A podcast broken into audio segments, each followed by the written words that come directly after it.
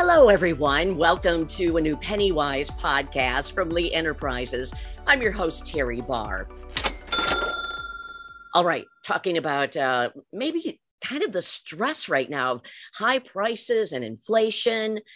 Does it possibly have you out looking for some bargains, or maybe you're even trying to make a little extra cash right now?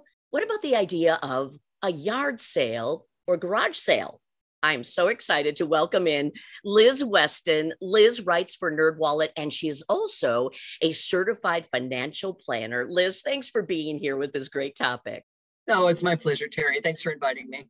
Absolutely. So I, I, guess I want to ask you, does it feel like it's a new day when we talk about yard sales compared to what we ever used to see, you know, just stuff out and now it feels like it, it, there's almost a trend when it comes to uh, the buying and the selling compared to even a few years ago. What are you seeing? Yeah, I think inflation has lit a fire under people. They're looking for bargains on the one hand, and they're also looking for ways to raise extra cash. And a yard sale is the combination of those two things. It's a way, if you are looking to find things at a deep discount, and if you are wanting to raise money, it's turning the clutter into your house into a little extra cash. So I think inflation is really a big deal. And of course, the lockdowns with the pandemic have come to an end. People are willing to get out there and have strangers come into their yard. And that's another factor that's, I think, feeding into this. Yeah, and it sounds like this is really becoming quite a thing to do as well. You have some great tips for those of us who may want to get out there and, and, try to hold a yard sale or garage sale this summer. So, uh, one of the tips you mentioned is the first thing trying to determine your goals. What does that mean? What should we be thinking about? Well, if you're trying to squeeze the maximum amount of cash out of whatever you have, a yard sale is probably not the way to go because people go to yard sales wanting to get bargains. You're going to have to put things on a steep discount to get them sold. If you have something that's truly valuable, maybe you want to go to a consignment store, maybe you want to use Craigslist or sell it on an online auction. Uh, Facebook Marketplace is another place. Even a pawn shop, there's certain things like musical instruments if you want to get more value out of them, you probably should go to a pawn shop rather than do a yard sale. That being said, if your primary goal is to declutter your house, then yeah. you just want to put the stuff in the car and get it to Goodwill or a similar thrift store. That's the easiest way to go about it. If you're somewhere in between, though, if you really want to declutter your house and raise a little bit of extra cash, then a yard sale could be a really good way to go. That's excellent. Okay. How about this next one? Tip two go a little bigger.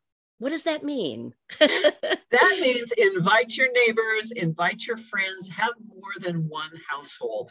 We just had in our neighborhood a neighborhood yard sale where a bunch of houses got together. That generated a lot of foot traffic. For our particular yard sale that we had a few weeks ago, we had two other households participating. That gives you the ability to say multi-family yard sale, which generates some excitement. But you know, the more stuff you have to offer, the better. There's certain things that sell really well year in and year out. And if you can offer those things, that's great. But again, the more stuff you have, the more reasons there are for people to come by and check out your sale. Okay, so for for everyone listening, if they're thinking, okay, what would be some good things to put out in the yard sale? What would you say is kind of the typical thing that always sells well, but what's really hot right now too? There are different things that typically sell well, and I was interviewing a woman who goes by the, the yard sale queen is her moniker. And she basically said, think of things people use every day. So kitchen items tend to do very well. Camping, that's not something we do every day, but camping items tend to be a real hot seller. Tools, always, always, always tools are, are a great way to get people to come. Baby clothes can be, kind of depends on what you have in the condition. Clothes generally aren't huge sellers, but having some available can really help. Some of the things that are hot in my area include, and I'm in Los Angeles, vinyl. And vinyl tends to be very popular everywhere. Vinyl oh, albums. Yeah. I would agree. Really yes. Mm-hmm. Normally outvoted technology, you know, if you have old technology, VCRs, nobody's going to want that stuff. But for some reason, vinyl's huge. And costume jewelry has become really big in the LA area. I think a lot of people are reselling this, so that tends to be something that's in high demand as well. Okay. Boy, put a couple of those items out you just mentioned, and you could have probably a really good sale. How did yours go personally? finally I had one that was super successful, at least for us. So we were very happy with it. And when I said, you know, have other households participate, that also helped a lot to have extra hands, extra people around to deal with the customers and to keep an eye on things because unfortunately there are people who will steal from yard sales and you don't want that to happen. But uh, we actually cleared, we think, no, we know we cleared at least 600 bucks and we think we cleared more. We just didn't do a very good accounting of how much change we brought in. And that's another important thing. You want to have lots and lots of change, but we were very happy with it. And more than anything else, we had a lot of fun. Oh, we talked to a great. lot of neighbors. We knew, we met some new neighbors as a part of it, and just you know the interaction with each other and with the people that came was a lot of fun. Let me ask you too, though, knowing you're doing this uh, together, how did you keep everybody's items separated so you knew who was actually supposed to get the money? The most important thing I think that we did differently this time is that we priced everything before we put anything out on the driveway and in the yard that is super important because there are a lot of people who just won't ask. So if you don't have a price on something, you're losing sales. There are people whose first language is not English or who might be shy about asking. So pricing is important. I just ordered from Amazon a bunch of stickers in different colors. So we each had a different color.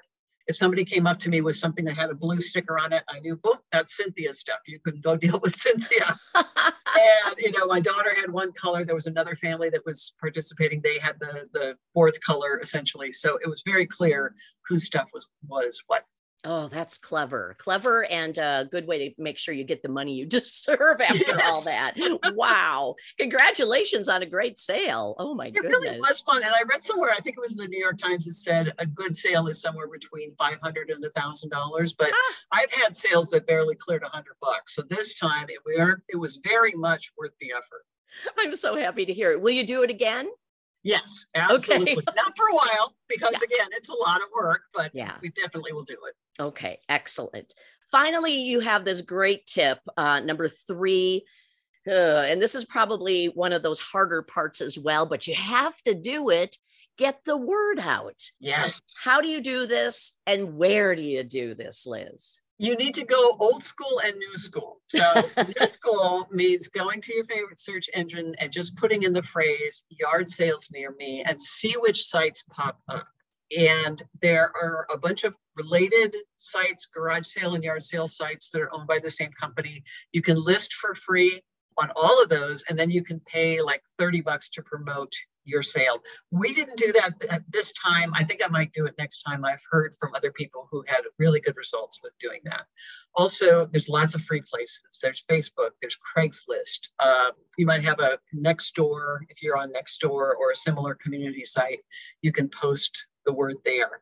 And then old school is putting up signs and make sure they are bright and make sure they are simple people driving by are not going to be able to read a bunch of words. So basically, the address and the time and the date of the sale, make sure those are on there. Not just an arrow pointing somewhere, but an actual address so people can put it in their phone and find you. Perfect. And I've seen both of those the arrow, and you're like, where does the arrow go?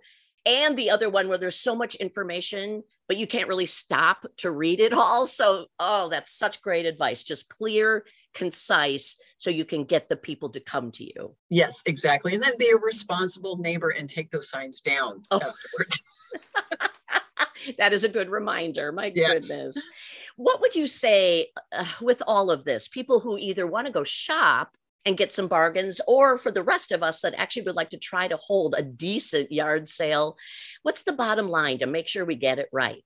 Make sure that your pricing is realistic. That's the place where I see people really go wrong. Either they don't have prices on their stuff or they're pricing things too high and expecting people to negotiate or they're pricing things ridiculously high and not realizing that people go to yard sales for bargains. So I would say somewhere around 25% of the retail price is the most that you should go. I've seen a lot of places saying 10 to 20% if you're not sure.